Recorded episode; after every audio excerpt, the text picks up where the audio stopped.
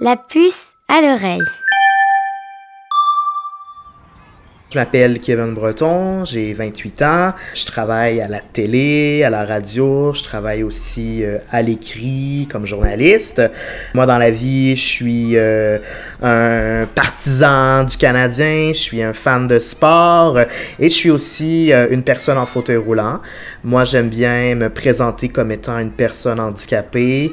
Euh, je suis fier d'être une personne handicapée et puis ça fait même partie de mon identité. Je pense que le fait que je me promène en fauteuil roulant, ça m'a toujours aidé à construire la personne que je suis aujourd'hui.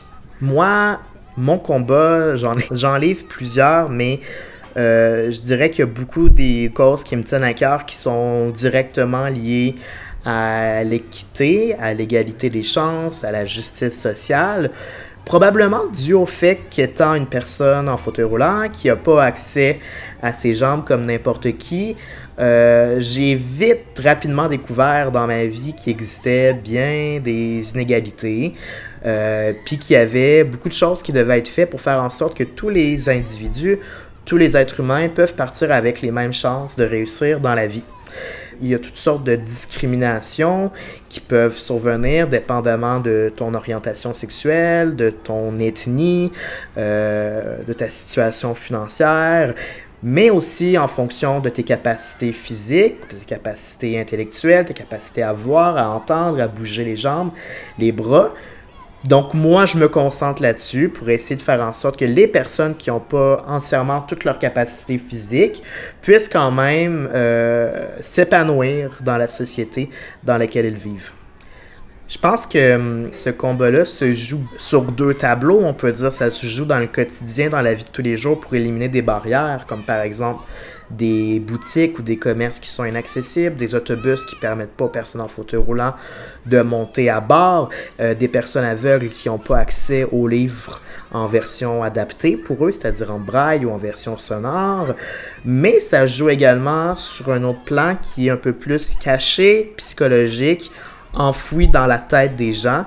Moi, je l'ai dit, je suis une personne qui est très heureuse d'être handicapée. Euh, puis je pense que ça passe par là le fait qu'on doit faire comprendre aux gens, à la population en général, qu'être une personne handicapée, c'est pas quelque chose de négatif.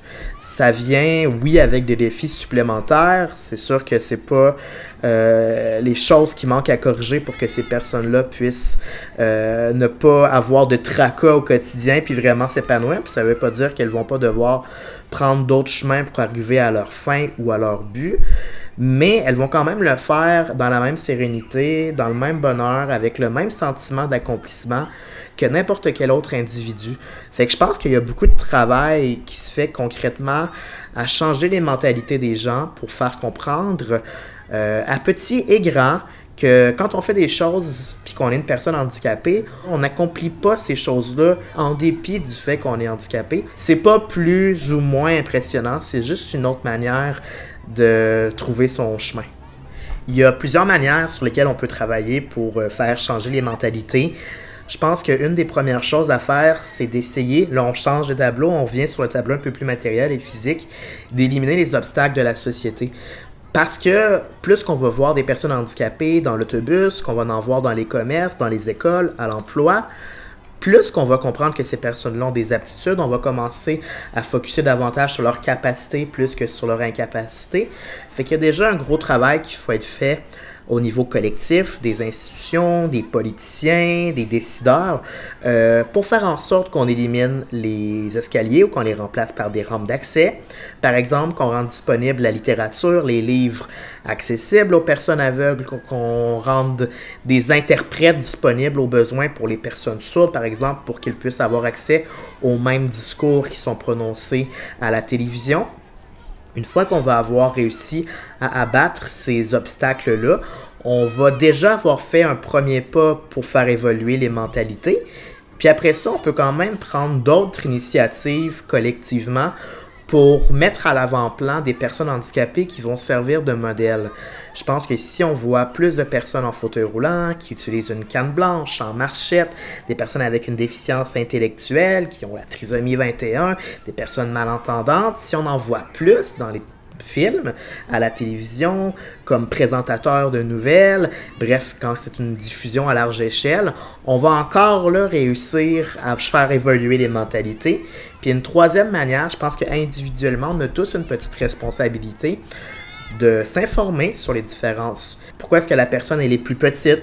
Pourquoi est-ce que la personne utilise une canne pour se déplacer? Pourquoi est-ce que la personne elle parle bizarrement si elle a un trouble de locution par exemple? C'est normal d'être curieux. C'est normal de poser des questions discrètement à ses parents sans pointer du doigt, sans regarder.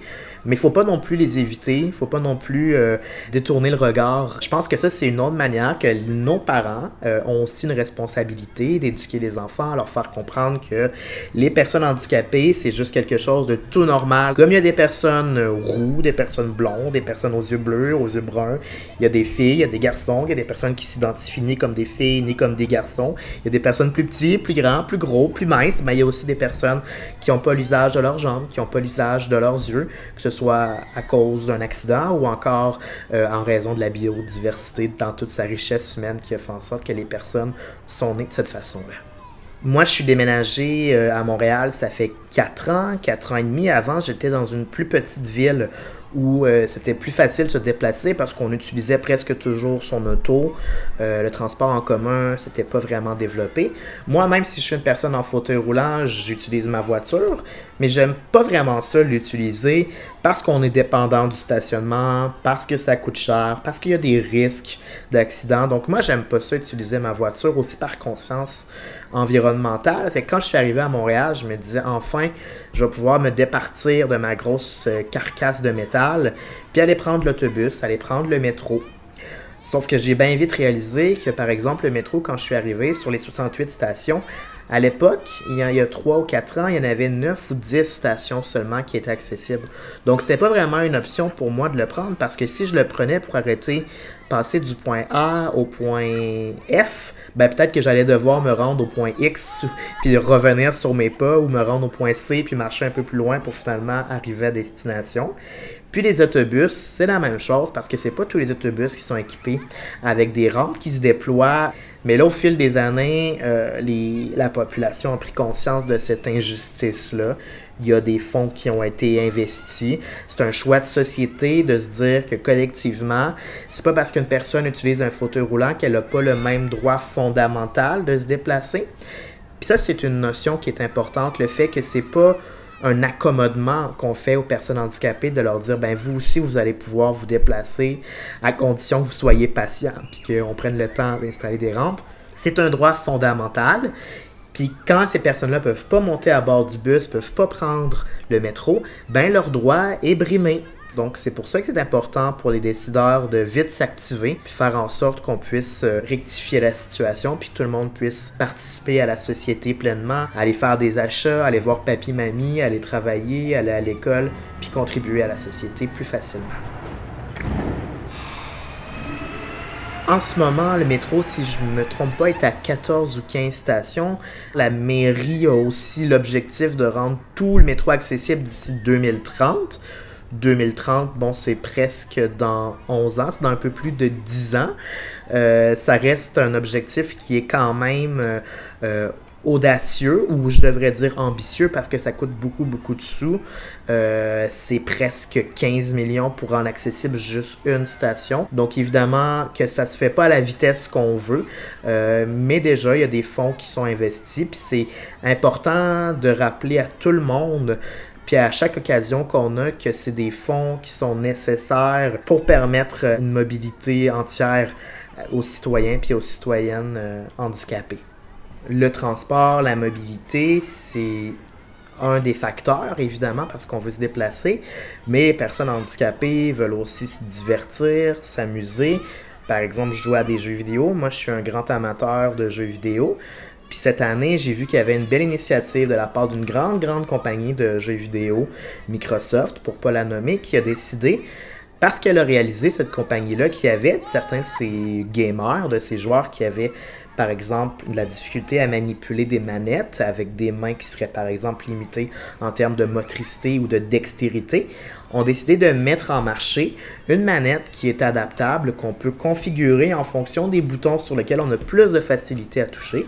Donc, par exemple, si on a juste une main, on peut mettre les boutons juste d'un côté. Si on utilise un coude, par exemple, pour appuyer sur des boutons, on peut choisir des boutons qui sont plus larges, plus faciles à appuyer dessus. C'est une belle initiative euh, que j'ai vue cette année.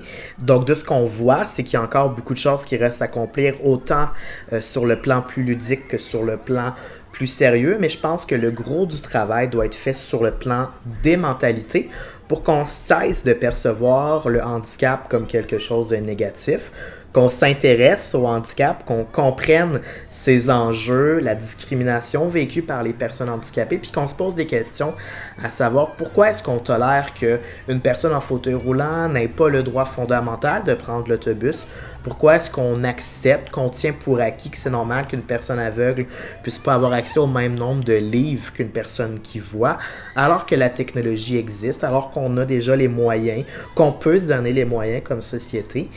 Donc, je pense qu'il faut réfléchir à ces questions-là. Puis dans l'avenir, j'espère qu'on va pouvoir commencer à percevoir le handicap et les personnes handicapées comme une force euh, qui peuvent mettre l'épaule à la roue pour contribuer au mieux-être de la société dans son ensemble.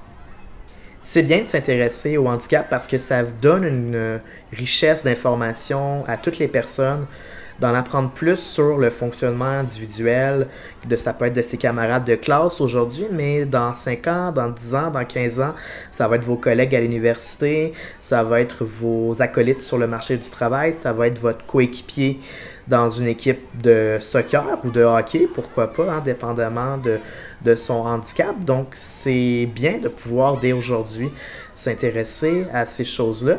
Puis ça permet de tout de suite réfléchir, c'est quoi les meilleures manières ou les mécanismes, les méthodes que je peux employer dès aujourd'hui pour faire en sorte que mes camarades de classe, les gens que je croise dans la rue, se sentent inclus, euh, sentent qu'on les met sur le même pied d'égalité, euh, puis qu'ils partent à armes égales pour réussir dans la vie de tous les jours.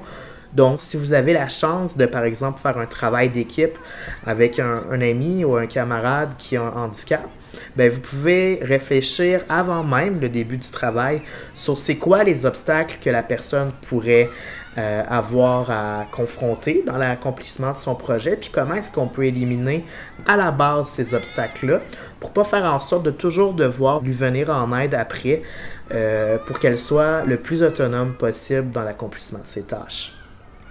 Idéalement, moi j'aimerais bien que dans 10 ans, euh, oui, on soit content de voir une personne aveugle ou avec une perte de vision être enseignant ou voir euh, une personne sourde être un instructeur de karaté ou une personne en fauteuil roulant être un scientifique, mais qu'on s'en étonne plus, que ce soit juste quelque chose qu'on tienne pour acquis que oui, ces personnes-là, étant donné qu'on a mis à leur disposition les outils nécessaires pour qu'ils puissent exploiter leur qualité, ben c'est normal de les retrouver dans la vie de tous les jours puis réussir des exploits comme n'importe quel autre humain en fait.